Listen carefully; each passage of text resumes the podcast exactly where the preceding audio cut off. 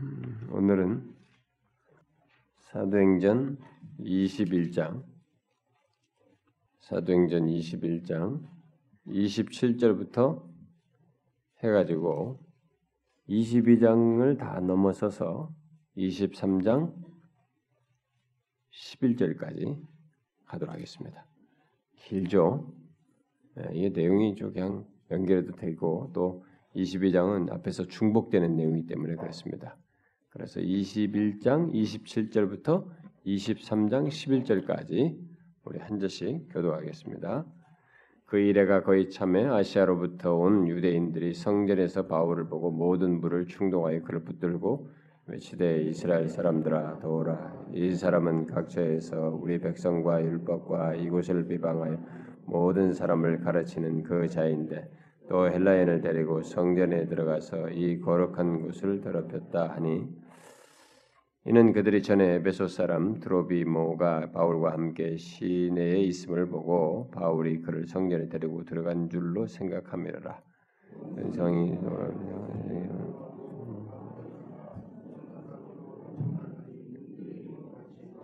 그들이 그를 죽이려 할 때 온 예루살렘이 요란하다는 소문이 군대의 천부장에게 들림에 그가 급히 군인들과 백부장들을 거느리고 달려 내려가니 그들이 천부장과 군인들을 보고 바울 치기를 그치는지라.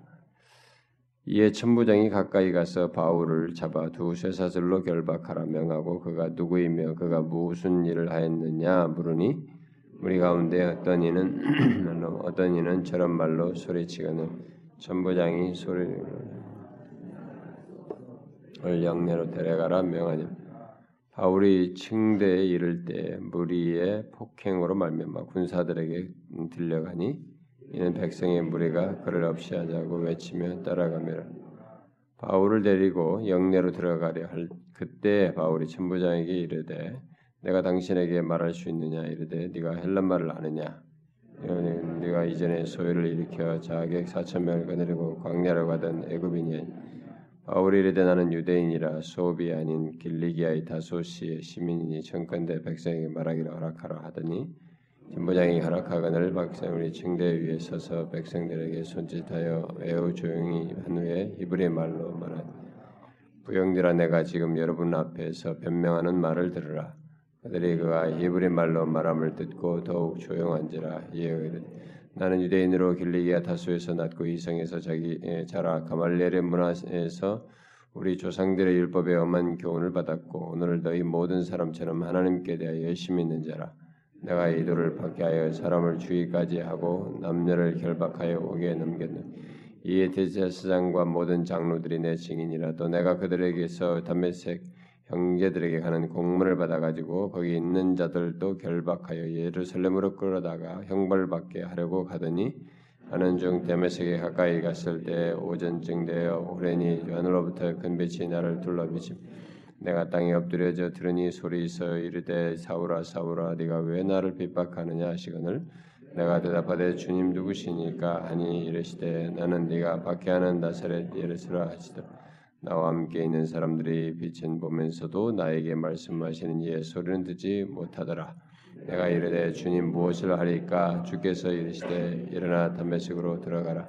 네가 해야 할 모든 것을 거기서 누가 이르리라 하시거늘 나는 그 빛의 광채로 말미암아 볼 수 없게 되었으므로 나와 함께 있는 사람들의 손에 끌려 담메색으로 끌어갔노라 들어갔노라 율법에 따라 경건한 사람으로 거기 사는 모든 유대인에게 칭찬을 듣는 아나니아라 하는 이가 내게와 아, 곁에 서서 말하되 형제 사울아 다시 보라 하거늘 즉시 그를 쳐다보았노라.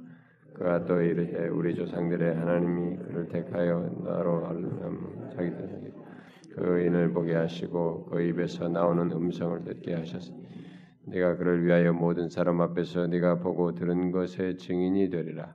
이제는 왜 주저하느냐? 일어나 주의 이름을 불러 세례를 받고 너의 죄를 씻으라 하더라 후에 내가 예루살렘으로 들어, 돌아와서 성전에서 기도할 때의 황홀한 중에 봄에 주께서 내게 말씀하시되 저기 예루살렘에서 나가라 그들은 네가 내게 대하여 증언하는 말을 듣지 아니하리라 하시고 내가 말하기를 주님 내가 주를 믿는 사람들을 가두고 또 각 회당에서 때리고 또 주의 증인 스테반이 피를 흘릴 때 내가 곁에 서서 찬송하고 그 죽이는 사람들의 옷을 지킨 줄 그들도 아나요.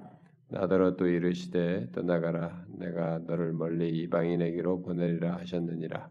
이 말하는 것까지 그들이 듣다가 소리질러 이르되 이러한 자는 세상에서 없애버리자 살려둘 자가 아니라 하여 떠들며 옷을 벗어 던지고 티끌을 공중에 날리니 천부장이 바울을 영내로 내려가라 명하고 그들이 무슨 일로 그에 대하여 떠드는지 알고자 하여 대적질하며 신문하라 한데 가죽줄로 바울을 매니 아, 바울이 곁에 서 있는 백부장대로 이르되 너희가 로마 시민 된 자를 죄도 정하지 아니하고 채찍질할 수 있느냐 하니?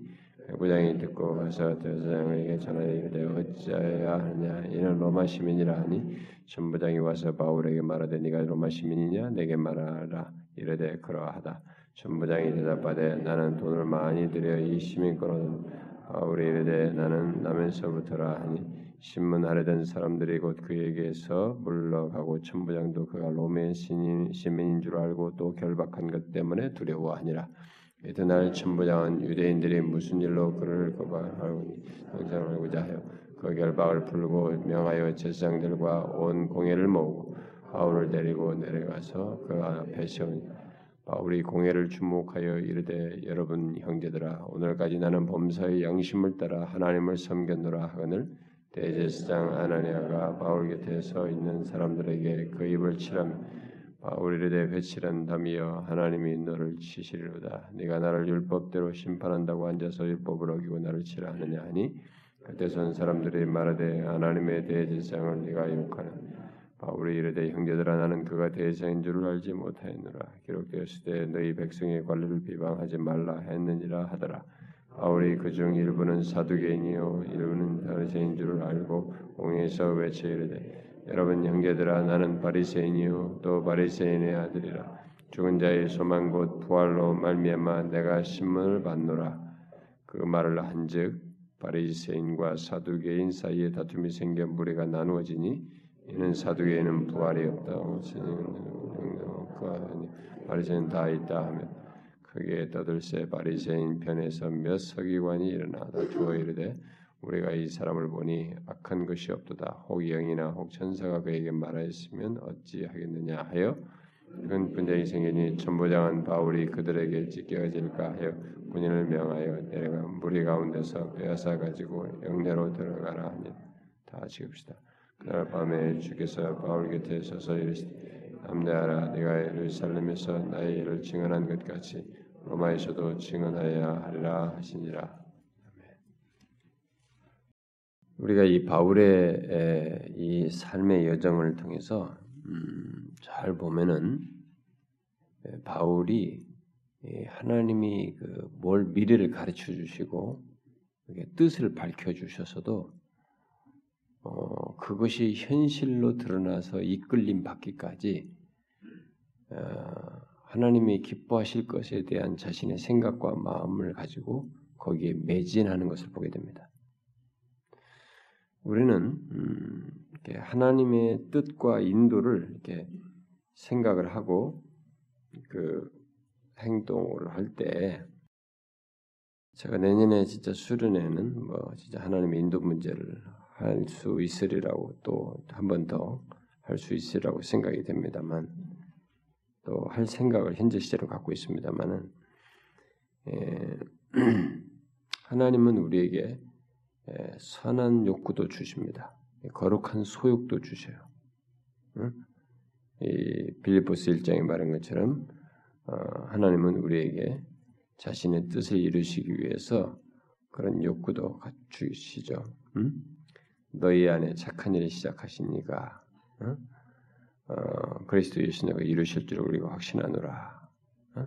말한 것처럼 우리에게 그런 착한 일을 시작하시는 그분이 바로 하나님이셔요. 그래서 우리에게 거룩한 소욕도 갖게 하시고 성령께서 그렇게 하면서 그 거룩한 소욕을 따라서 행하도록 하십니다. 그런데 어, 신자들이 이 세상 사람들과 달리 어, 거룩한 소욕이 아닌 그냥 자기 욕구를 따라서 뭔가를 방향을 결정하고 어떤 인생의 계획, 어떤 선택, 방향을 이렇게 결정해서 나가는 일이 있습니다. 그런 경우 그때 그런 것도 하나님께서 주신 우리 안에서 착한 일 시작하신 것으로 이렇게 오해를 하는 경우도 있어요. 근데 우리가 그런 것을 좀 배우려면 바울을 통해서 배우면 됩니다. 이 바울은 하나님이 뭔가 이렇게 말씀하셔요. 미리. 지난번도 이미 그 예언으로서 우리 지난번에 보면 선지자가 나와서 예루살렘에 들어가면 그렇게 될 것이다. 고난받을 것이다. 그런데 그 고난받을 것이라는 걸 다 알면서도 그게 고난을 피하라는 사인이 아니라 고난이 있음에도 불구하고 하나님의 뜻을 이루라는 것으로 알고 그는 복음을 전하는 하나님 나라의 복음이 전해지는 것에 대한 그 우선적이고 중대한 비중이 더 큰 이 가치에 사명을 준 것을 따라서 이렇게 기꺼이 고난을 감내하면서 들어가요. 어, 그래서 이렇게 고난을 당하는 장면을 보게 됩니다. 음? 그래서 저는 여러분들이 그 막 인생에 어, 어떤 것을 결정하고 판단을 하든 간에 거기에 분명히 착한 일을 시작하신 이가 하나님이시다고 할 만한 거룩한 것이 있어야 돼요. 네? 거룩한 소유과 뜻이 있어야 됩니다. 네? 그런 것이 하나님께서 뜻, 하나님의 뜻으로서 하나님의 뜻이라는 것은 계시된 말씀으로 명확하게 있으면 그게 뜻이고 그것에 연관돼서 거룩한 소욕이에요. 음? 거룩한 성격과 성향을 갖는 것입니다. 하나님이 기뻐하실 것, 그 내용을 담고 있는 거예요. 그런 것들을 가지고 있어야지 내가 원하는 것, 뭐 좋은 것, 이 세상 사람들이 다 괜찮아 보이는 것, 이런 것들을 그냥 추구하는 이런 것은 아니어야 합니다. 음? 뭐 제가 왜 이런 얘기를 하냐면은 제가 어떤 사람을 이렇게 돕다 보니까 이 얘기를 하다 보니까 어, 하나님께서 자신에게 인도하는 것이 무엇인지를 알지 못하면서 막 결정을 해요. 인생의 결정.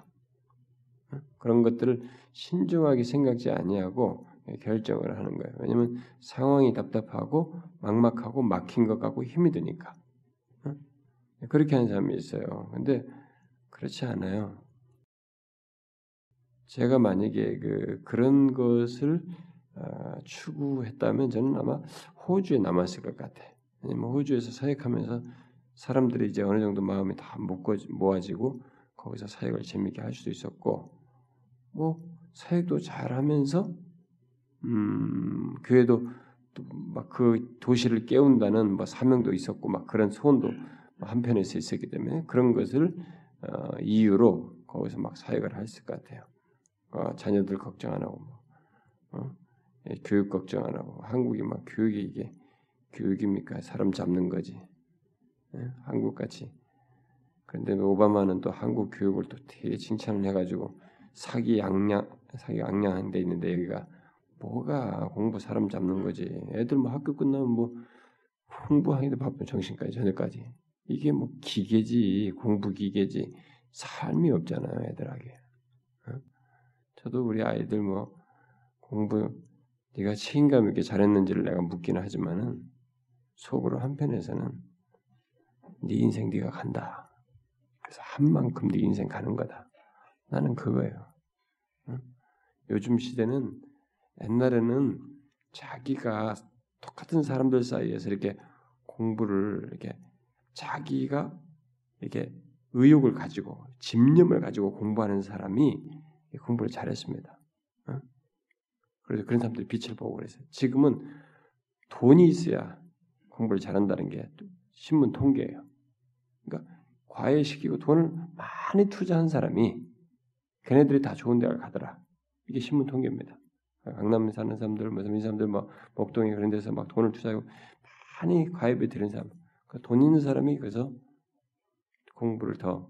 조건이 똑같으니까. 아니 그것을 가지고 공부를 많이 할 수 있도록 기회를 줘서. 왜냐면 다 애들이 수동적으로 하는 상황이니까 그렇게 해서 대체적으로 보편적으로 그런 것입니다. 그래서 돈 있는 사람이 애들 공부 잘 열심히 학원 보내고 뭐 과외시켜 가지고 더 해서 일찍부터 투자해 가지고 뭐 영재학교 가고 뭐 과기대 과학고등학교 가고 뭐 어?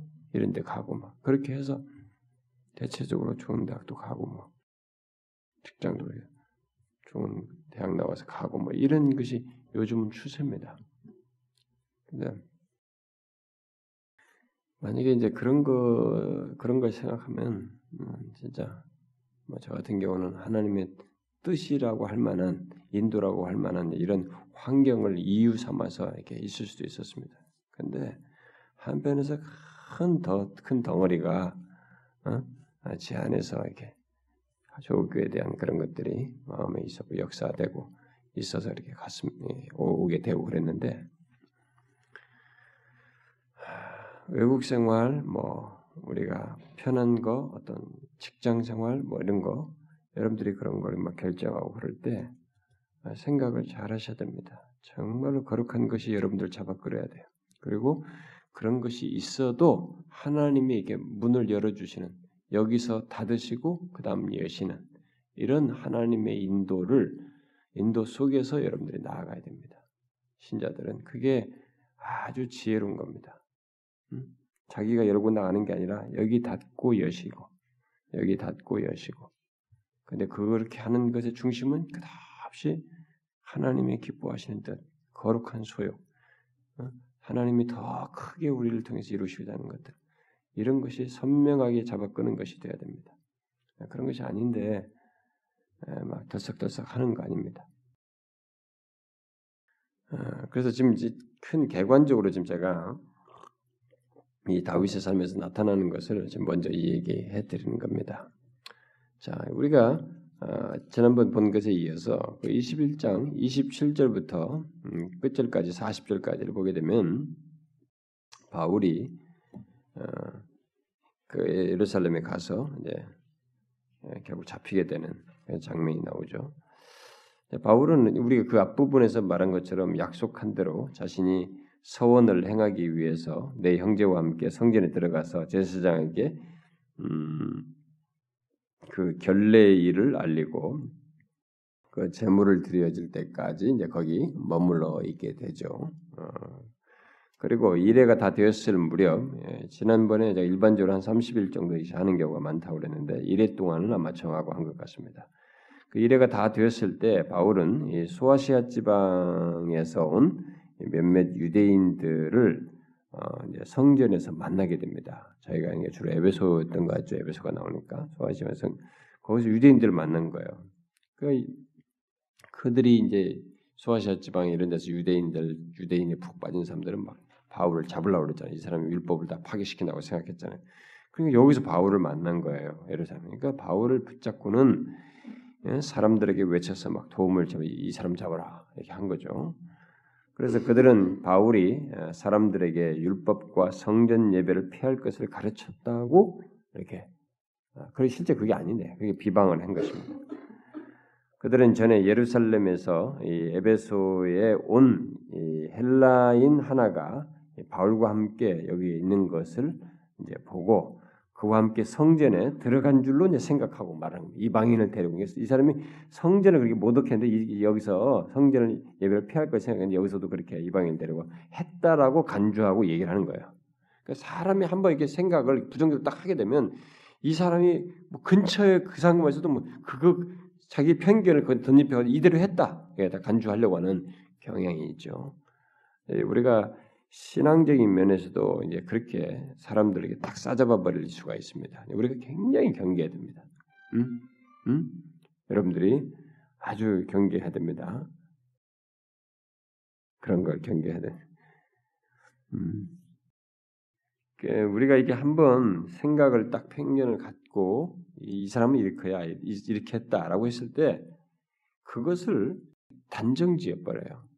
그래서 우리도 아, 저 사람은 저렇게 이래 라고 하면 그와 유사한 것만 좀 있으면 그냥 단정해버려. 이 사람은 이렇게 했다.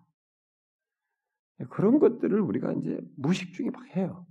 어, 그리고 그런 걸 그렇게 판단해서 말을 딱 내뱉어. 그러면 그게 상대에게는 그런 걸 하지 않은 사람으로 자기는 그, 그것까지 미치지도 않은 사람에게는 이건 정말 사람 잡는 것이고 너무 상처가 큰 아픔이 되는 것입니다.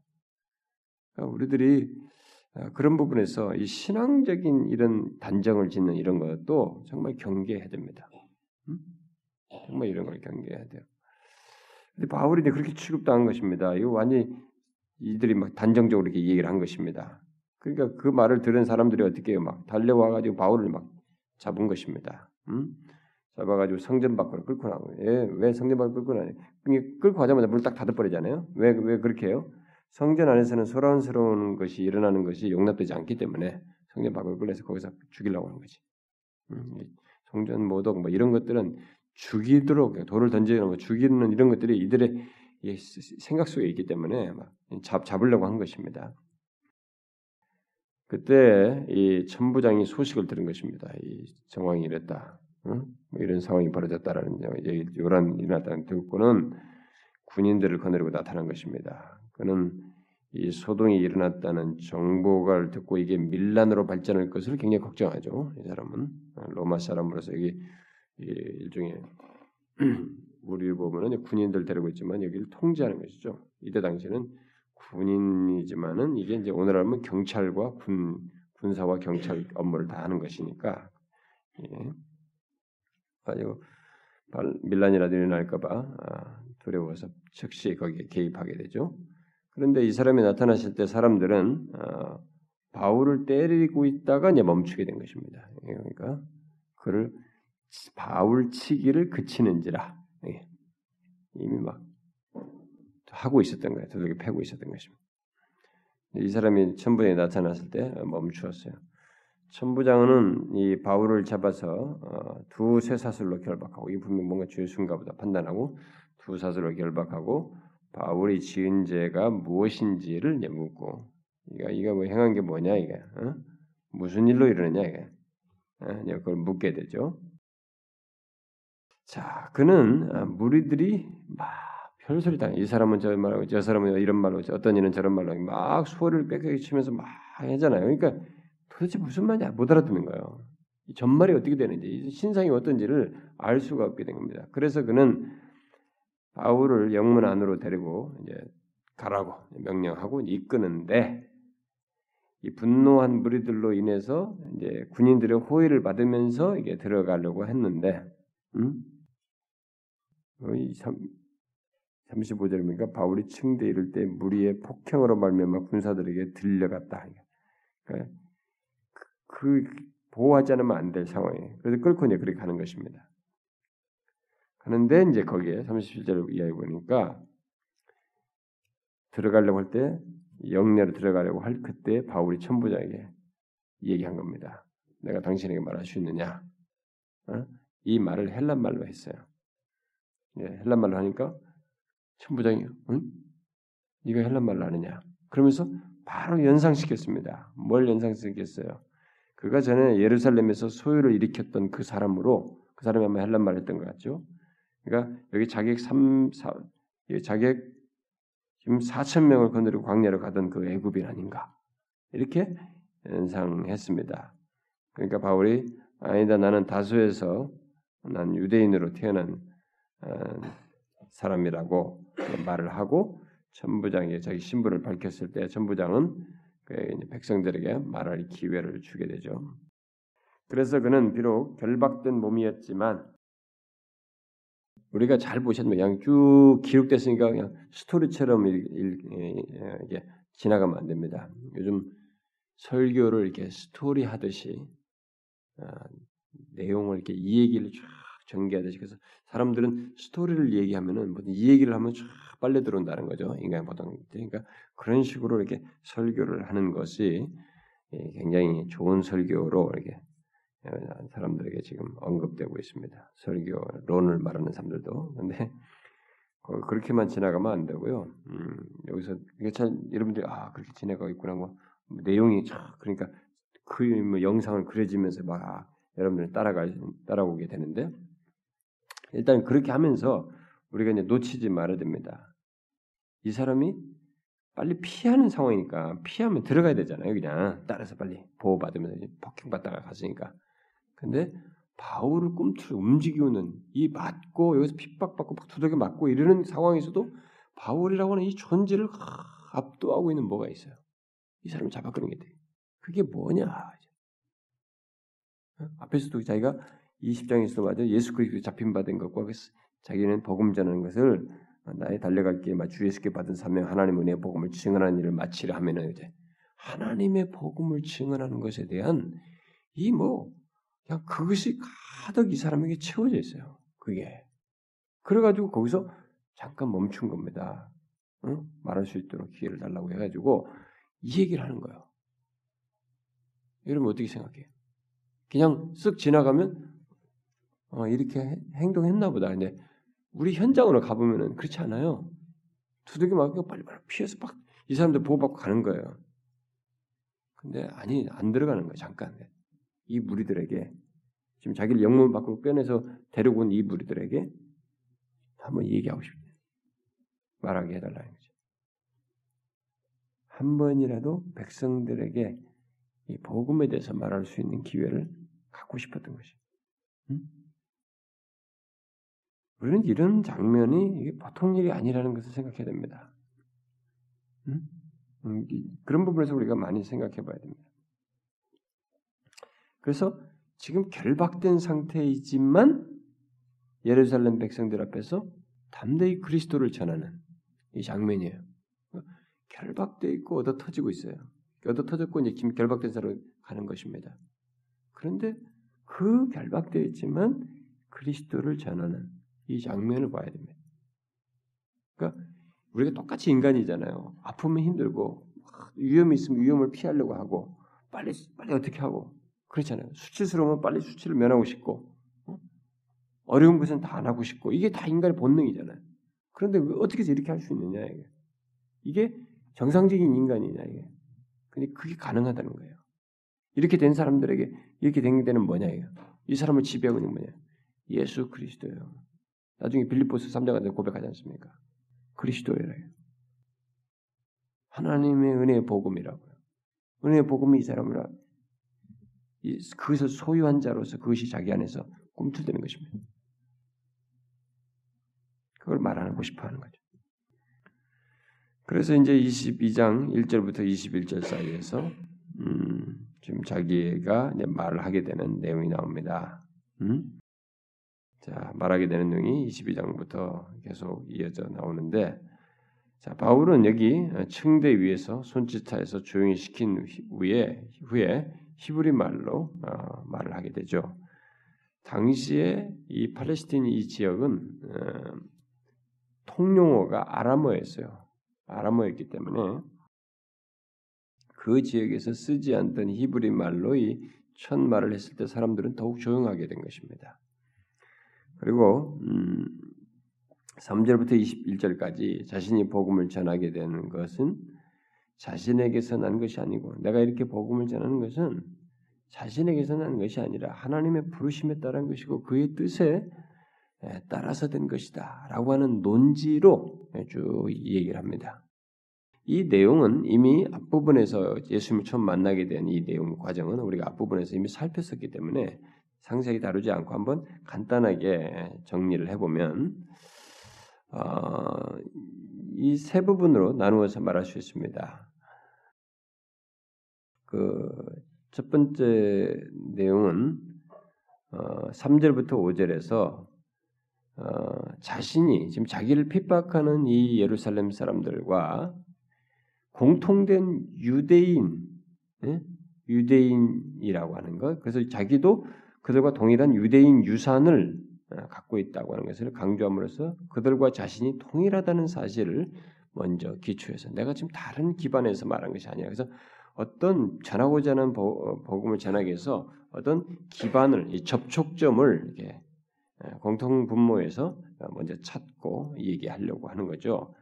바울이 이런 부분에서 참 이제 몸에 이제 잘 배웠어요. 복음 전하면서 그동안에 아시아에서 복음을 전하면서 그래서 그것을 먼저 그들과 동일하다, 자신이 동일하다는 기초 위에서 말을 하게 됩니다. 그래서 그 내용을 쭉 3절부터 5절 사이 보면 자신이 너희들과 유대인이다.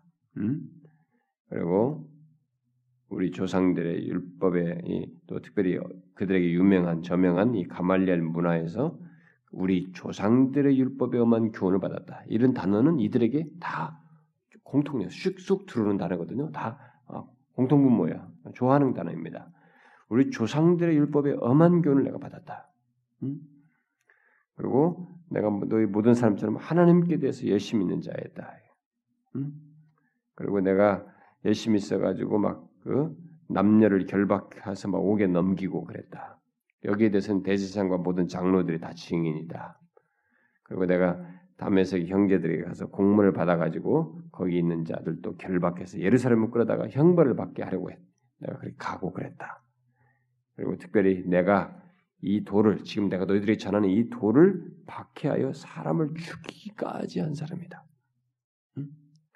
응? 너희들과 똑같은 자리에서 내가 그랬었다. 요걸 먼저 배경으로 얘기를 하고 그 다음에 이제 6절부터 16절 어, 사이에서 자신이 그리스도인들을 추격하며 다면색으로 가다가 어떻게 예수 그리스도를 만나 그리스도께로 회심하게 되었는지에 대해서 말해줍니다.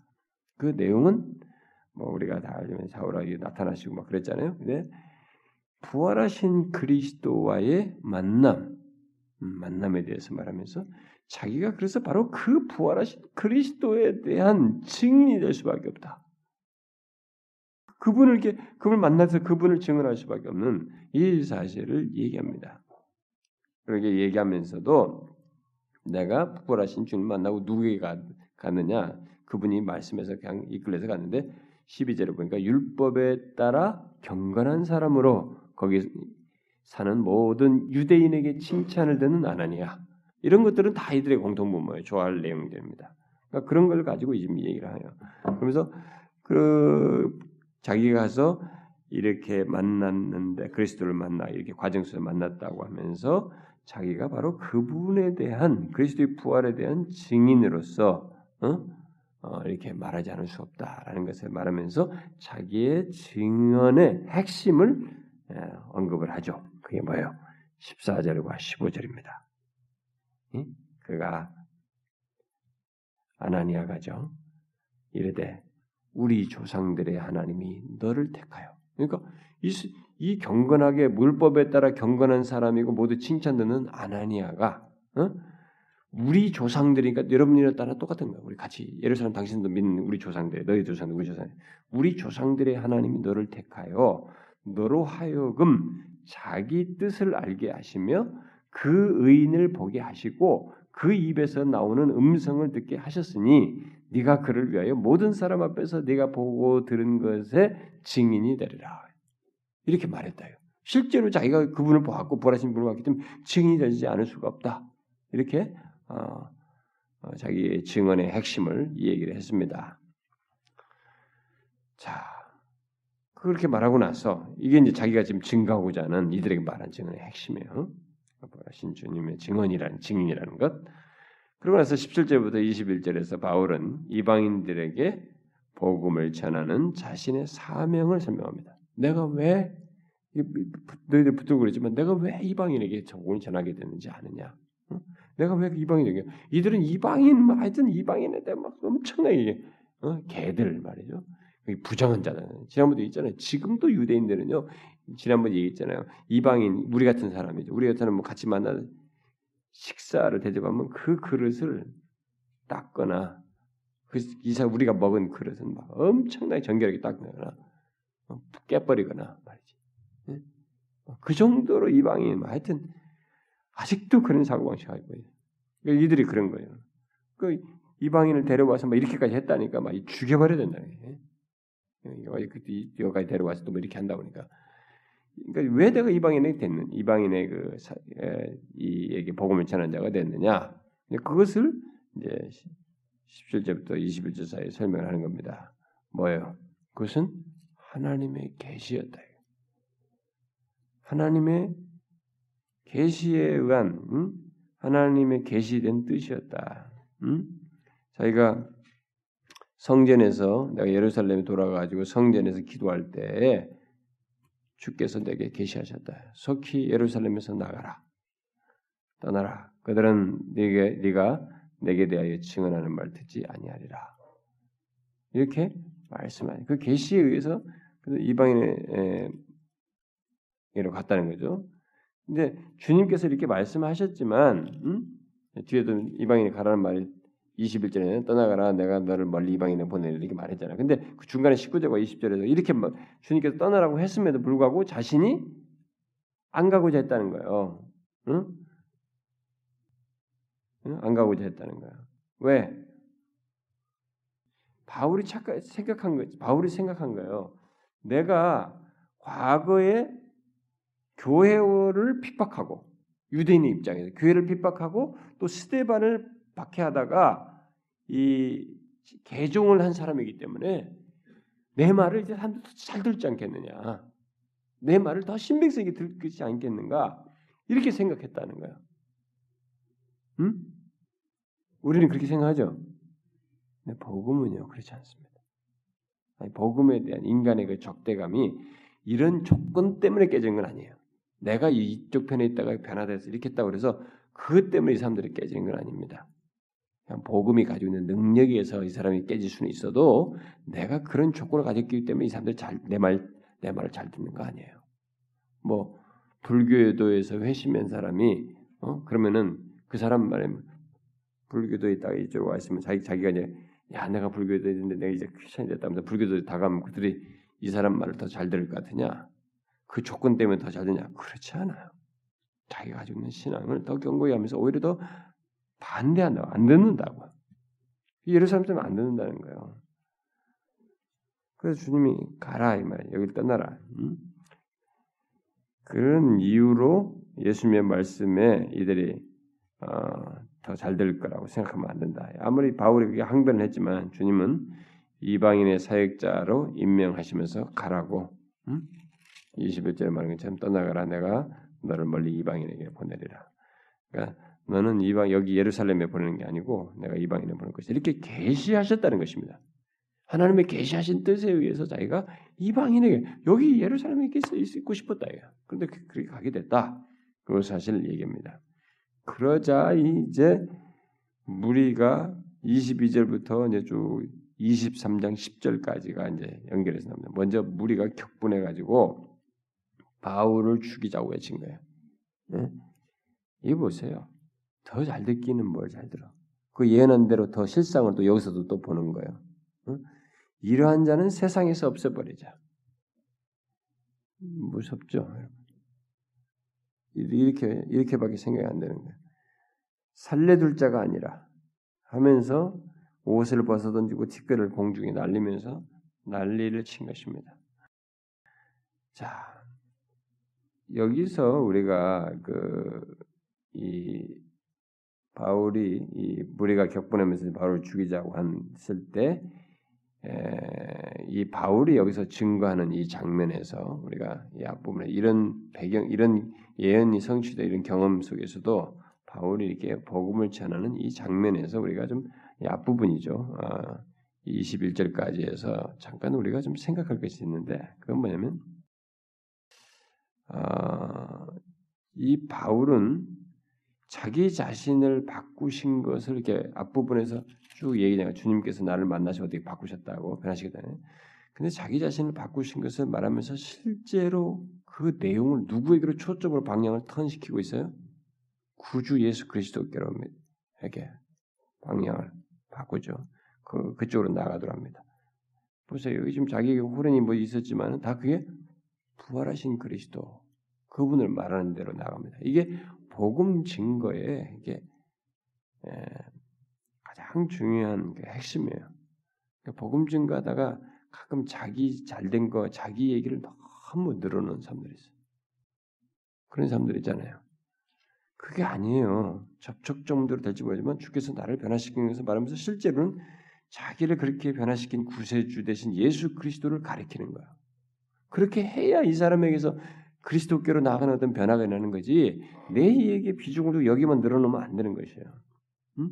그것을 우리가 여기서 좀 볼 수가 있고 바울이 지금 자기 말을 듣지 않는다는 것을 지금 알았단 말이에요. 자기 말을 듣지 않을 것을 알았음에도 그렇게 예수님께서 계시해 주셨음에도 불구하고 이 예루살렘 사람들에게 증거하는 이 사람을 우리가 보게 됩니다. 그러니까 이런 장면은 분명히 네가 그렇게 해도 거기서 성공하지 못할 것이다. 그러니까 성공에 대한 부정적인 전망에도 자신이 그것을 견디면서 복음을 전한 거에 기회가 허락됐다고 여겨질 때 이때를 사람들이 모였을 때 그때를 놓치지 않냐고 그때를 하려고 했다는 것입니다. 우리는 성공의 기미가 안 보이면 빨리 포기합니다. 이게 영적인 수고 속에서 저는 목사로서 여러분들은 리더로서 여러분들이 섬기는 영혼들이 어떤 사람의 복음을 전하는 어떤 한 사람의 복음을 전하면서 우리는 그렇게 합니다. 아, 이 사람에게 별로 기미가 없으면 우리는 그냥 포기해 버려요. 음? 성공에 대한 어떤 부정적인 전망이 보이면 우리는 그냥 멈추거나 포기해 버립니다. 근데 바울이 이런 이런 시도를 하는 걸 보일 때 일단 이 한 사람의 한 인격체인 인간으로서 이 중심에 이렇게 견디며 하게 되는 하나님의 은혜 복음에 대한 이 사람의 집념을 우리가 보게 되는 것입니다.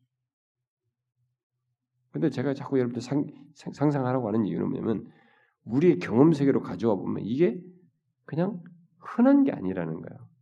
쉬운 일이 아니라는 것입니다. 이게 아니에요. 우리는 어떤 걸 귀찮아서도 안 합니다. 멈추어서 그걸 진지하게 다루고 마음을 쏟아서 다룬다는 것은 거기에 자기 자신을 정말 그 어, 자신의 존재의 어떤 가치 있는 것으로 여기고 자기를 움직이는 것으로 여기고 있기 때문에 그렇게 하는 것이지 그리고 자기 안에 그렇게 하지 않으면 안 되는 확고한 내용으로서 뭘 가지고 있기 때문에 그런 것이지 그렇지 않으면은 직업적으로 하든지 그냥 수동적으로 하든지 피곤해서 지쳐서요. 저도 어떤 때는요 말이 어떤 때는 하기가 싫을 때가 있어요. 계속 말하니까 머리도 띵하죠 이게 이게 뭔가 좀 이렇게 신, 진지하게 좀 진실하게 얘기하는데 말이 이게 잘 안 나와요. 그래서 이런 행동들은 우리의 경험세로 보면 흔하고 쉬운 경험이 아닙니다. 응? 그 사람이 은혜 복음에 얼마나 이게 비중을 두고 사로잡혀 있는가라는 것을 보게 됩니다. 또 어, 이 사람이 그리스도를 증거하기 위한 그 키로서 어? 어, 이, 이, 사람이 이렇게 그리스도를 증거하기 위해서 애를 쓰는 이것의 어떤 그 그것을 이해할 수 있는 하나의 키가 있다면은 왜 어떻게 이럴 수 있을까? 그것은 뭔가 소유했기 때문에 가지고 있기 때문입니다. 그러니까 자기가 전할 내용, 전할 증거를 자기 자신이 가지고 있고 지니고 있기 때문에 이렇게 하는 것이지 뭔가 그것을 가지고 있지 않으면 이렇게 할 수가 없어요. 지금 이런 식으로 사람이 뭔가 자기에게 그것을 어? 전할 그 내용을 증거를 확고히 자기가 가지고 있기 때문에 그게 뭐겠어요? 바로 예수를 그 부활하신 자기를 만나신 그 부활하신 예수를 믿었고 그분을 자신에게 지극히 영광스러운 분으로 존재하고 진심으로 그분을 사랑하고 그분의 뒤를 쫓아서 살고 싶어하는 빌립보에서 말한 것처럼 살든 어쩌든 살든지 죽든지 내 몸에서 그리스도가 존귀되길 원하고 내가 그리스도를 더 알고자 하고 내가 그리스도의 십자가의 뒤를 쫓아 본받아 가고 싶어하는 그렇게 할 정도로 그리스도를 지니고 있는 거예요. 그리스도를 지니고 있다는 것은 이것은 가상적인 것이 아니에요. 이렇게 이론적으로 움직일 정도가 아니라 이렇게 사람의 존재를 움직인다는 것입니다. 그리스도를 지닌다는 것은 이렇게 고난 중에도 자꾸 이렇게 쇠사슬에 묶여도 이 사람의 존재를 움직이는 내용이다. 이 세상의 다른 것들, 사상들, 어떤 것들, 그 돈이든 물질든 명예든 이런 걸 가지면 이 그것은 생명의 위협이 느끼거나 그럴 때는 자기 존재 움직이는 내용이 아니에요. 수, 손을 까딱까딱 그러면서 이 써먹을 도구들이지 자기 존재의 마음에 우러나가면서 움직이게 하는 것들은 아닙니다. 인간의 존재를 움직이게 하는 그것은 분명히 자신의 생명력 있게 움직이게 하는 뭔가를 그 지니는 것이 있어야 돼. 그것은 사실 생명이신 예수 그리스도를 지니지 않으면 할 수가 없어요. 예수를 지닌 자들은 이런 모습이 있어요. 정도 차이는 다를 수 있습니다. 그러나 그걸 감출 수가 없어. 그걸 감출 수가 없어. 나를 찾고 헤챈다고 해서 감춰지는 게 아닙니다. 그걸 말하지 않을 수 없어요. 지닌 거지. 이 시대에 우리가 예수를 믿으면서 계속 근본적인 질문을 하지 않을 수 없는 것이 뭐냐면 우리가 예수를 믿는다고 할 때 그 예수가 어떤 분이시냐. 그리고 그분을 믿는다는 것이 무엇이냐. 그리고 그분을 소유한다는 것이 무엇이냐. 그게 얼마나 엄청난 것이냐.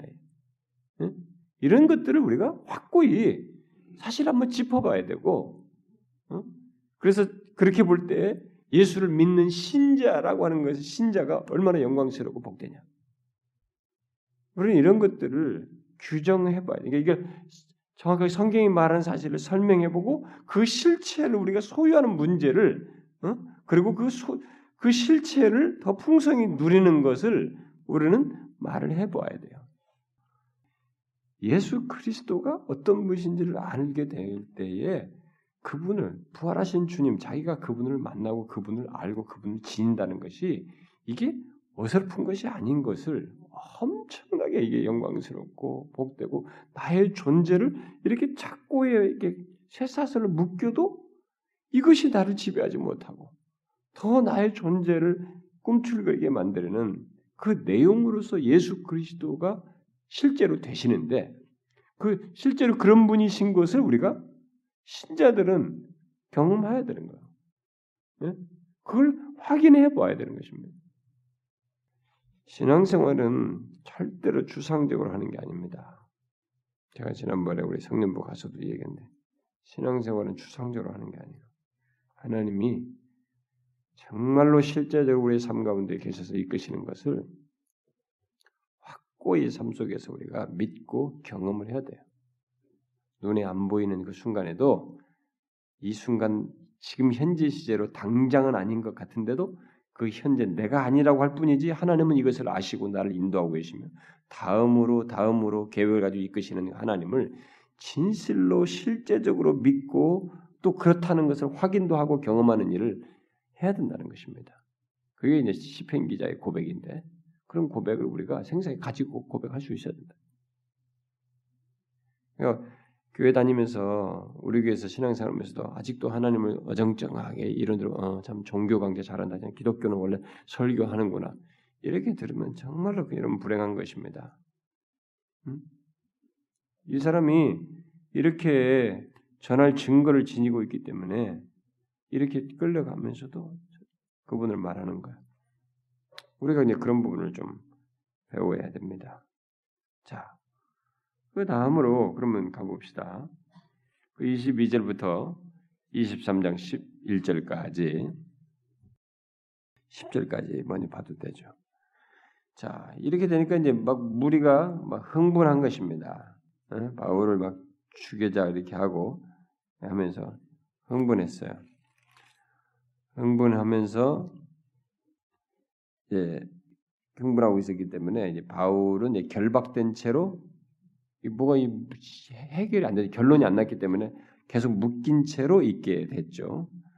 자 이렇게 계속 묶인 채로 있다는 것은 그가 고난을 통해서 주님의 뒤를 따르고 있다고 하는 것을 이제 보여주는 거, 그걸 경험하는 것입니다. 그러니까 우리 인생 중에 언젠가 고난이라고 하는 것, 주님으로 인해서 예수 그리스도의 이름으로 인해서 내가 고난이라고 하는 것을 부모를 통해서든지 친구를 통해서든지 직장 안에서든지 어떤 관계 속에서든 현실 속에서든 겪는다.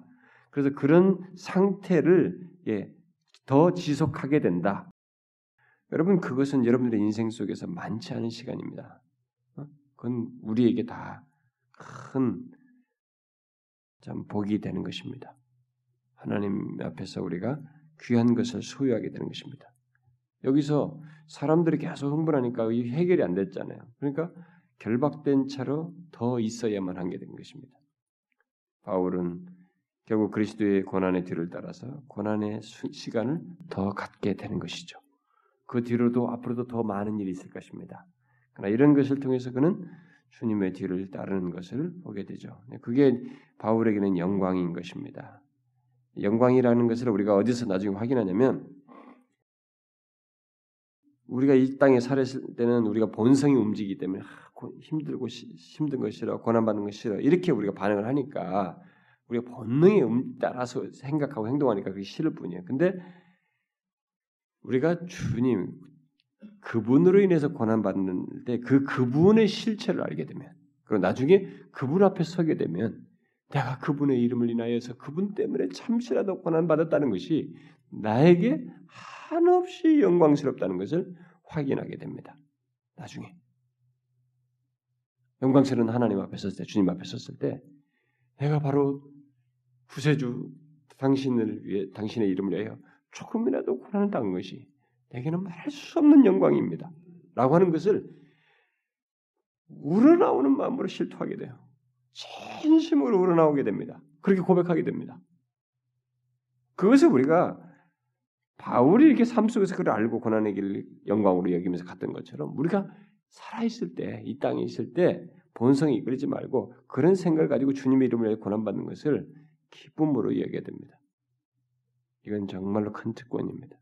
나중에 우리가 그분 앞에 서게 되면 다 알게 됩니다. 우리는 정말로 기뻐하게 됩니다. 그분의 이름을 고난받게 받았다는 사실을 굉장히 기뻐하게 됩니다. 영광으로 생각하게 돼요. 어쨌든 이제 상황이 더 악화지, 악화, 악해진 것을 본 이 천부장은 어, 아무것도 모른, 모르고 지금 상황이 막 당황하게 되죠. 그래서 바울을 채찍하여서 신문하라고 시키죠. 어, 백부장은 예, 그 명령을 따라서 바울을 이렇게 매었을 때 바울이 야 죄도 정치 아니하고 죄를 판결도 않고 죄가 있다 없다 정하지도 않고 로마 사람을 채찍질한 것이 가냐 어? 이렇게 물었습니다. 백부장이 그 얘기를 듣고 로마의 시민임을 이 천부장이 가서 빨리 달려가서 알린 것입니다. 예, 그러자 이 천부장이 놀라게 되죠. 바울이 다소에서 태어나서 어, 태, 다소에서 태어난 사실은 아마 천부장 처음 앞에서 들었기 때문에 싹 알았는데 쓱 지나갔던 것 같습니다. 이 다소에서 태어난 것은 알지만 알았지만 로마 시민인 것은 알지 못했던 거예요. 음? 다소 시민은 이 로마에서 어, 로마 정부가 다소 시민 모두에게 로마 시민권을 주는 특권, 예, 로마 시민이 되는 특권을 줬습니다. 다소 시민에게. 그래서 이 사람이 다소 어, 출신으로서 나면서부터 시민권자가 된 것입니다. 바울이. 천부장은 돈으로 로마 시민권을 샀던 사람인데 이 사람은 나면서부터 그래. 그러니까 법적으로 보면 더 누가 나은 자이고 위에 있느냐면 나면서 시민권자 될 자입니다. 음? 그 천부장은 이 로마 시민인 그를 쇠사슬로 결박했다는 사실만으로도 두려워했습니다. 로마 시민은 그렇게 함부로 다룰 수 없거든요. 로마 법에 의해서 엄격하게 로마 법의 규정 아래서 어떤 것을 판결해서 이 가야 하고 뭘 하고 돼 있지 이렇게 할 수가 없었어요. 그러니까 두려워했습니다. 그런데 그, 그래서 그 다음날 천부장은 사내들인 공의를 모집했습니다. 음? 사내들인 공의를 소집했어요. 근데 사내들인 공의 입장에서는 이것은 모독적인 것입니다. 사내들인 공의는 이스라엘 전체의 이 제사장과 제사장들이 핵심적인 사법권도 있고 입법권도 있고 뭐 하여튼 중심부예요 이 사람들이 다. 근데 이것을 로마 시민 로마 시민이라고 하는 여기에 지금 군사권을 가진 천부장의 명 아래서 모여진 것입니다. 그럼 옛날에 보면 우리 일제 시대 보면 일제 여기 조선 총독부 청장이 모두 다 모이라고 한 셈이에요. 여기 모든 통치자들 다 위정자들 다 모여서 모이라고 한 셈이에요. 그래서 한 사람 말이 얼마나 굴욕적입니까? 지금 굴욕적인 순간이에요. 그 상황이 지금. 그 천부장을 모은 겁니다. 음?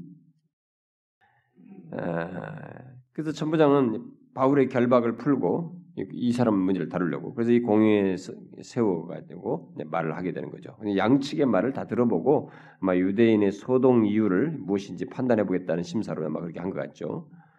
바울은 여기서 그 기회에 인사말도 하지 않냐고 뭐 인사말을 잠깐 생략하고 곧바로 공회의 회원들을 향해서 이 얘기를 하죠. 음?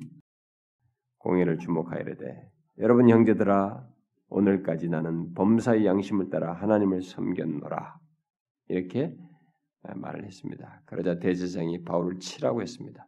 뭐 왜 치라고 했는지 이 말 가지고는 뭐 양심에 따라 했다는데 이 사람에 대해서 정보를 알고 지가 무슨 양심에 따라 쳐라 이렇게 했을 수도 있죠. 음? 네가 양심에 따라서 한다는 것이 바로 지금 이런 거냐? 어? 예, 다른 사람들 들은 데 성전 모독이나 하고 뭐 이렇게 한 거냐? 뭐 이렇게 해서 그 말에 치라고 했다고 할 수도 있고 지금 이 대제사장으로서 여기에 이 천부장의 이 이방인의 요청에 의해서 모여 이런 것도 굴욕적이고 마음이 상해서 화풀을 했을 수도 있고 뭐 어쨌든 막 정보를 가지고 못마땅해서 양심 무슨 양심하고 치라고 했을지 모르겠습니다. 어쨌든 말을 꺼내자마자 아, 이 바울은 부당하게 취급을 당하게 됐죠. 그런 그것에 대해서 바울은 3절에서 아, 말을 하죠. 바울이 이르되 회칠한다며 하나님이 너를 치시르다. 네가 나를 율법대로 심판한다고 앉아서 율법을 어기고 나를 치라 하느냐 이렇게 말을 했습니다. 바울은 이 자기에게 치라고 한 사람이 대제사장인 줄 몰랐다. 몰랐습니다. 그런데 그가 대제사장인 줄 알고 바울은 출애굽기 22장 말씀을 인용하죠. 너희 백성의 관리를 비방하지 말라라는 말을 인용하면서 몰랐다고 말했습니다. 여기서 해석이 나뉩니다. 해석자들, 성경 주석자들이 이게 바울이 잘못했다고 시인하는 거냐? 내가 잘못했다 그러면 몰라서 그랬다 하면서 시인한 거냐? 아니면 너는 대제사장에 원래 여기 이렇게 하는 것이 맞, 알지 못했다. 너의 백성의 관리를 비방하지 말라 했다. 이렇게 인용하면서 근데 네가 사실 대제사장답지가 못하다 라는 것을 우회적으로 이 사람에게 말하는 것이냐. 이 두 가지로 나뉘어서 해석을 합니다. 모르겠어요. 탁월한 사람들이 둘 다 다 그렇게 얘기했어요. 칼빈 같은 사람도 후자 쪽을 기운 것 같고 뭐 그렇습니다. 어쨌든 이게 이 말을 했던 할지라도 그게 뭐 그 사람이 세상답지 않은 그것이라고 말을 하는 것이었던 어쨌든 간에 바울이 이 말을 인용했을 때는 자기가 그 관리는 비방하는 해서는 안 된다는 것. 하나님이 주신 이 권위에 대해서는 관리의 권위에 대해서는 존중되어야 한다는 태도는 분명히 취한 것은 맞습니다. 그건 인정한 사실이에요. 그러니까 바울이 예수님처럼 불의에 항거하는 것은 정당한 태도로 여기면서 여기지만 관리의 권위를 존중하는 통치 이런 사람들 맡겨진 사람들 권위를 가진 자들을 존중해야 한다는 것은 이 사람이 드러냈다고 볼 수 있습니다. 어쨌든 바울은 이것으로 해서 약간 막 시끌벅적하게 됐고 재판 재판이 잘 진행되지 않고 어, 이루어지지 않고 또 그리스도를 전할 기회도 이렇게 함으로써 결국 주어지지 않는 듯해서 유대인들이 나누어진 이유를 거론하기 시작했습니다. 유대인들이 왜 나눠지느냐 이게. 여기 지금 사두개파와 바리새파 다 있는데 근데 이 사두개 바두개파가 다 뭐냐 성경 해석을 서로가 다르게 해석하면서 생겨나고 있다 이게. 그러면서 유대인들이 나누게 된 이유가 성경 해석의 차이에 있다고 하는 것을 거론하면서 자신 역시 자기 또한 죽은 자의 부활 문제로 재판받고 있다는 사실을 말했습니다. 어? 여기 이 두 부류가 지금 여기 나오는 바리새인들은 부활을 믿지만 사두개인들은 부활을 믿지 않았어요. 근데 자기 또한 그 해석으로 인해서 이렇게 여기 재판받는 자리에 오게 됐다. 이렇게 이 문제를 화두로 바꿨습니다.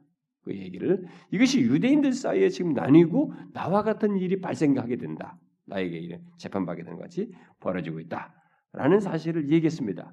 결국 공의끼리 하나님의 계시에 대해서 서로가 일치하지 않는 모습이 있다는 것을 밝힌 셈입니다. 그래서 바울의 재판 받는 이 경우도 음? 신자들의 이 축복된 부활, 어? 그리스도의 부활의 열매로 있게 되는 이 문제를 결국 이게 결국은 해석을 달리함으로써 이런 문제가 야기됐다라고 함으로써 이들에게 제기를 했는데 그래서 과연 죽음에 대한 승리와 하나님과의 교제로 말미암은 삶의 회복이 있는가? 이 부분에서 우리 해석이 나뉘고 있는가를 제기시킨 겁니다. 바울이 문제의 핵심을 이렇게 딱 찌러버리자 여기에 서로 해석장에서 이 문제를 서 유대인들이 나뉘고 있는 이 현실 속에서 공예 자체에 옥신각신하게 된 서로가 불협화음이 일어나게 됐습니다. 바리새인들 편에선 서기관들이 딱 일어섰어요. 사람들이 나가지고 자, 이 사람이 지금 이렇게 말을 모든 것을 볼 때 영이나 천사가 이 바울에게 말했을 가능성이 있다. 어? 그렇다고 한다면은 그에게는 아무 잘못이 없다. 뭐 이런 식의 결론을 내린 것입니다. 그 자기 자기가 바리새파 사람이니까 이제 더 그걸 지지하면서 한 거예요. 그러나 사두개인들은 그 입장에 반대하면 사두개인들은 절대로 그러면 논쟁이 격렬해지게 되죠. 그러니까 격렬해지면서 이 어떻게 됐어요? 바울이 찢길 뻔해 찢겨 찢겨질까 봐 그래요. 어? 여기서 죽일 수 있는 거예요. 찢겨 죽을까 해서 천부장이 바로 군인들을 명해가지고 그를 무리 가운데서 빼내게 했습니다. 그래서 옮기게 한 것입니다. 뭐 바울의 참 놀라운 장면이에요. 이런 거 보면요. 복음 하나를 말하는데 그것에 대해서 이해를 다르게 해석하는 사람들에서 찢겨 죽일 수 있는 정도로 이 사람이 그 자리에 선 것입니다.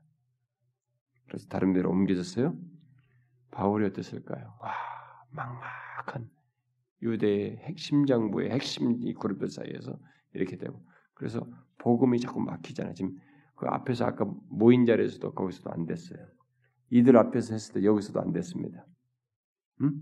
이렇게 막히는 경험 속에 있는 이 사람에게 그날 밤 주님께서 나타나셨습니다. 주께서 바울 곁에 서서 저는 어떤 설교자들이 이 구절을 가지고 설교를 하는 걸 많이 봤, 들었습니다. 너무 은혜로운 말씀이기 때문에 많이 설교했다고 봐요.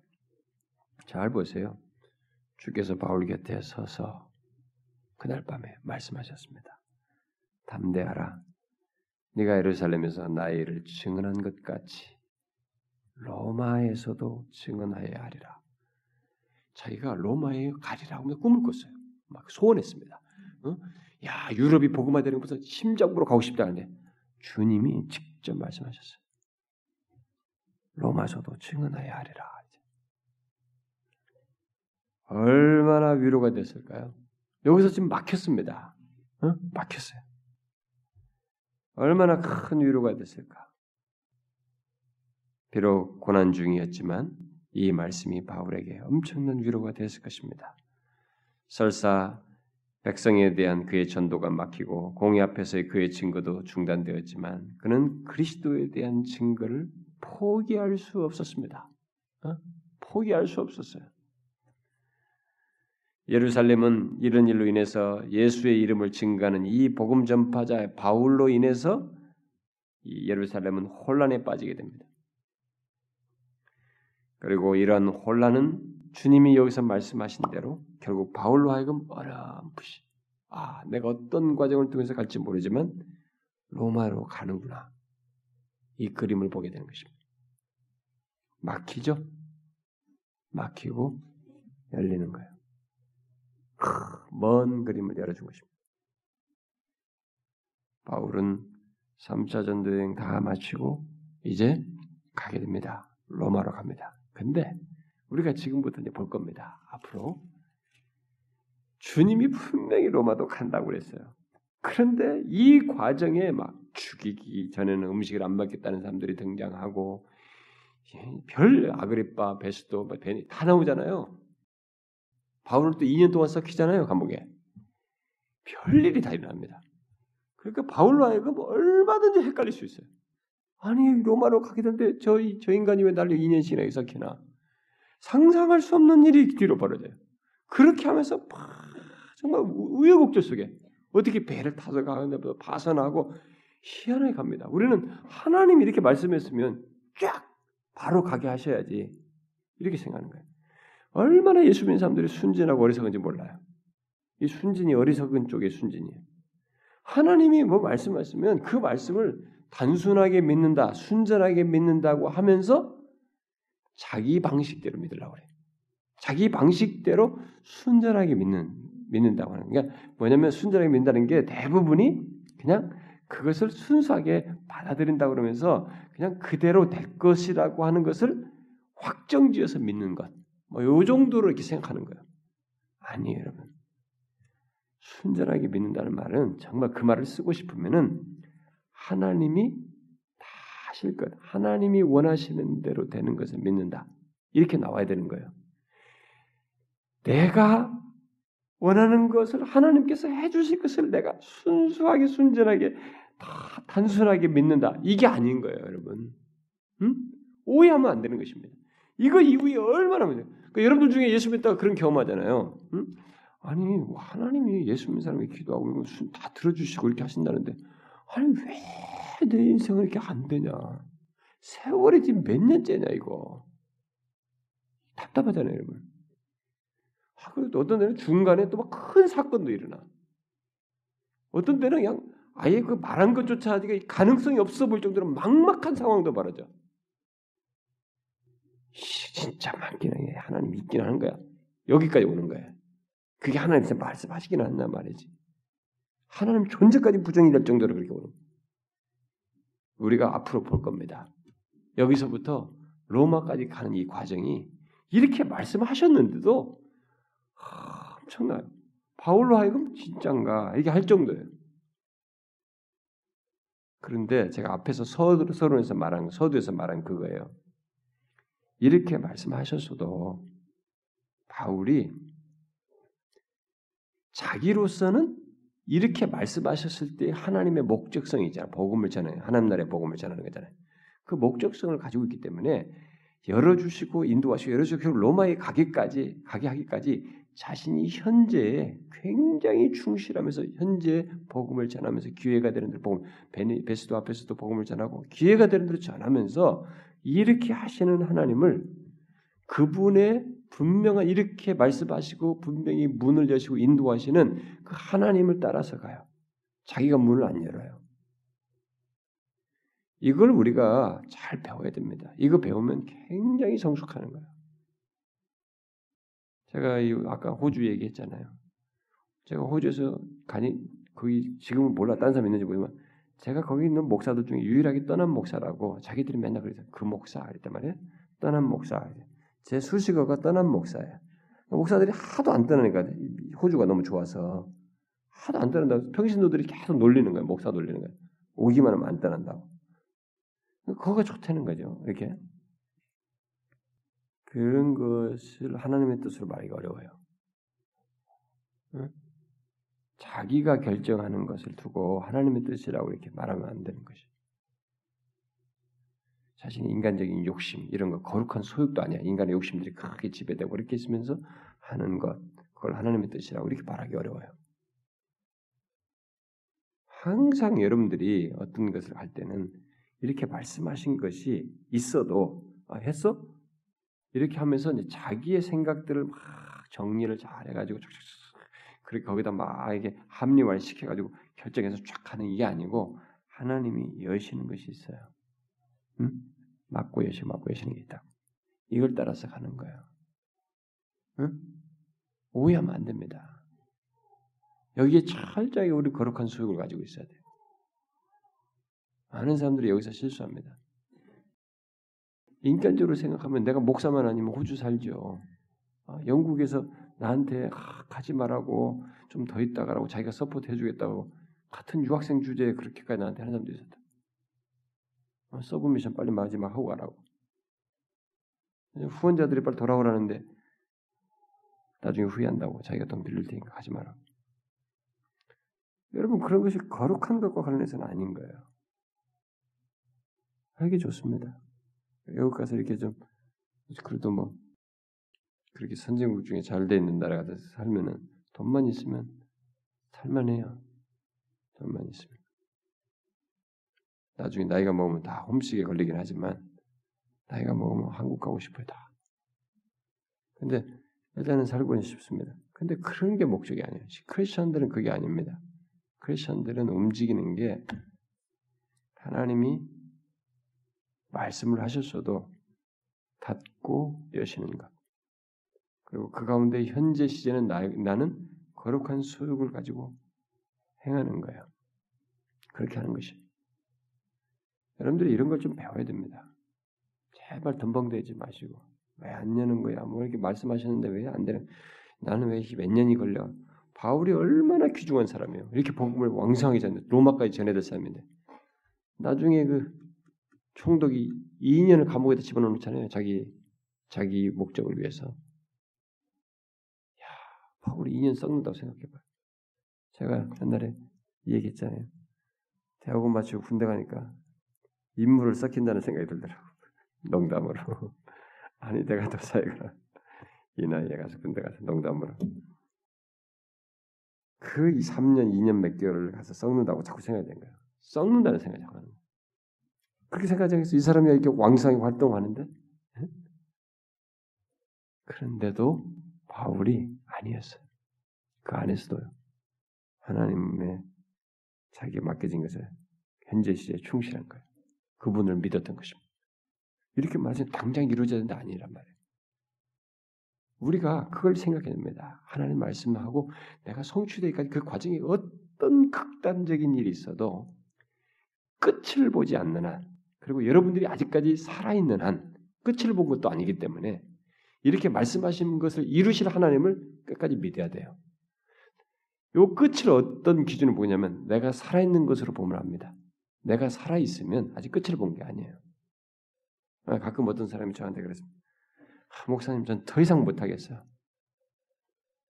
이제는 끝이에요. 근데 뭐가 끝인데? 당신 살아있는데. 주님도 살아있고 당신도 살아있는데. 뭐가 끝이냐 이거야. 우리가 예수 믿으면서 그런다니까요. 이 말씀하시고 하나님은 끝까지 하잖아요. 중간에 엄청난 일이 벌어지는데. 그러니 여러분이 살아있으면 그 살아있는 가운데서 겪는 그것은 다 과정의 과정. 아직 로마까지 가게 하기 위한 과정의 과정. 여러분들을 통해서 이루고자 하는 뜻을 더 끝에 이루고자 하는 또 앞으로 결과를 주시고자 하는 그 과정입니다. 과정. 그것을 아시고 견고히 하나님을 신뢰하시면서 현재 거룩한 소욕을 따라서 은혜의 복음을 위해서 충실하십시오. 응? 그게 하나님께서 우리에게 원하시는 겁니다. 그리고 그것은 하나님께서 다 기억하셔. 기뻐하시는 내용입니다. 인생 쑥쑥 지나갑니다. 목에 주름을 보시라고 나이가 먹으면 이게 주름이 안 생길 것 같잖아요. 딱 생긴단 말이에요. 잡았다가 놓으면 안 돌아가. 젊었을 때는 바로 팍 돌아갔어요. 자옥이 한참 남아. 아, 언제 세월이 이렇게 흘렀나. 책상에만 앉아 있었던 것 같았는데 20년이 싹 지나. 목 주름을 안 보고 지나온 세월이 수년 같은데 어느 때 잡아보니 안 돌아가는 거예요. 빨리. 쑥 지나가요. 주님은 우리에게 얼마 동안 기간을 주십니다. 기회를 주시는 거예요. 로마 가고 로마에서도 바로 안 죽어요. 기회 줍니다. 몇 번 더. 죽을 것 같은데 안 죽어요. 그리고 이 사람이 해준 것이 다 했다고 할 때 데려가셨어요. 순교도 내가 순교한다고 해서 순교되는 게 아니에요. 하나님이 정하신 때가 있었어요. 그러니 우리에게 주신 기회는 아직도 하나님께서 있으니까 살아있는 한 하나님께서 이 과정 속에서 뭔가 이루고 있고 저 목적을 끝까지 가고자 하는 것이 있으니까 그분을 믿고 신뢰하면서 현재 충실한 거예요. 은혜 복음을 위해서. 음? 다른 거 아니에요. 뭐 내 먹고 잘 먹고 잘 살기 위해서 육체나 이별하고 더 생명 주는 거 아닙니다. 은혜 복음을 위해서 더 많이 알고 더 풍성히 누리고 또 그걸 남들에게 전하고 그러도록 하라고 우리에게 시간 주시고 기회를 주는 거예요. 이걸 잊지 말고 우리가 살자는 것입니다. 아시겠죠, 여러분? 여러분이 스스로 길 만드는 거 아니에요. 하나님이 여십니다. 막고 여시고 막고 여셔요. 이걸 잊지 말고 여러분 인생 전체를 그분께 맡기면서 안심하고 그분을 따라가십시오. 기도합시다. 하나님 아버지 감사합니다. 앞을 보지 못하고 어찌할 줄 모르며 눈에 보인 것이 전부인 양 그것에 안달하고 그것으로 혼돈하고 또 그것으로 하나님을 향해서 투덜대고 심지어 우리의 불신앙적인 태도를 취하는 그런 어리석은 우리들을 주님은 한결같은 마음으로 인도하시며 말씀하시고 지혜롭고 너무 신면막측한 섭리 속에서 우리를 결론으로 이끄시고 우리에게 약속한 것을 이루어 주시는 하나님, 그 하나님에 대하여 우리가 절대적인 신뢰를 가지고 나아갈 수 있도록 도와주시옵소서. 하나님께서 행하시는 것이면 무엇이든지 옳고 우리에게 결국 유익이 되는 줄을 알고 주께서 우리의 삶을 허락하시는 것을 그대로 받으며 주님을 신뢰하며 나아가는 저희들 되게 하여 주옵소서. 우리에게 허락되는 그때 그때마다 아무리 힘들어도 은혜의 복음에 만족하고 그리스도를 지닌 자의 복과 그 생기와 능력을 소유하며 그걸 드러내며 살아가는 저희들 되게 하여 주옵소서. 이 시간에 우리가 함께 구한 것이 싸우니 주님이여 기도를 들으시옵소서. 우리가 하나님 앞에 온전치 못한 것이 있거든 조국 교회나 우리 교회나 우리 개인이나 그런 것들을 주님 앞에서 보게 하시고 우리가 하나님 앞에 깊이 회개하며 주의 은혜를 구하며 나아가는 일이 있게 하여 주옵소서. 이 나라의 민족이 주님의 은혜를 다시 입어 주님이 어쩌든지 겸손히 서서 이 민족을 구원할 그런 도구로 조국 교회가 쓰임 받도록 도구로 쓰임 받도록 하나님이 다시 한번 기회 주시고 은혜 주시옵소서. 오 주님이여 또 구하오니 우리 교회가 이곳에 있으면서 하나님의 도구로 쓰여야 되는데 정말로 이것이 말이 아니라 어찌하든지 하나님이 가장 기뻐하시고 영혼들을 구원하며 이 시대를 비추며 진리의 빛을 비추고 은혜의 복음을 전하는 도구로 쓰여야 되는데 하나님이 그렇게 쓰여질 수 있도록 우리 각 사람을 사용하여 주시고 또 사용하실 때 충만한 은혜와 능력을 덧입히셔서 그렇게 이끌어 주시옵소서. 여기 모인 각 사람들의 형편과 처제를 돌아보아 주시옵소서. 저들이 하나님의 정령 예수 그리스도를 소유한 자로서 그것의 은혜와 복이 얼마나 부유한지를 알고 그 그리스도를 인하여서 생기와 생명력을 가지고 살아가는 모두가 되게 하여 주시옵소서. 저들의 형편이 어떠한지요? 저들의 간구가 무엇인지요? 하나님의 저들의 장래와 미래와 필요가 무엇인지 자녀들과 하나님의 영적으로 정신적으로 육체적으로 저들의 현실의 필요들이 무엇인지 주께서 아시나이다. 주여 두루 살피셔서 우리가 시험에 들지 아니하고 하나님이여 주님의 인도를 경험할 수 있도록 적절하게 그때마다 필요를 채우시고 은혜 베푸셔서 정령 주님을 믿는 자가 고나지 아니하고 절망하지 않도록 그렇게 이끌어 주시옵소서. 주님 우리가 모일 때마다 예배들 때마다 그 한순간 순간 주님이 우리에게 오셔서 은혜 주시는 것을 우리 공동체가 크게 경험하게 하여 주옵소서. 이 시간도 기도하는 영혼들의 기도를 들어주시기를 간절히 구하옵고 예수 그리스도의 이름으로 기도하옵나이다. 아멘.